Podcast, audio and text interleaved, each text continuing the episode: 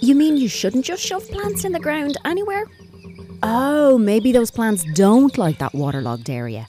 Why isn't that flower growing in the shade? What? You've got to water them? All the time? Oh, man, this gardening and planting is exhausting. I'm Edel, the mediocre gardener.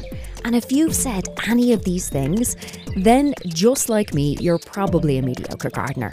But trust me, it's a great thing. You probably overachieve anyway in every other aspect of your life.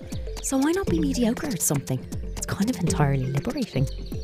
Follow along on my garden journey of mediocrity, and maybe we'll learn a thing or two together. Mistakes welcome.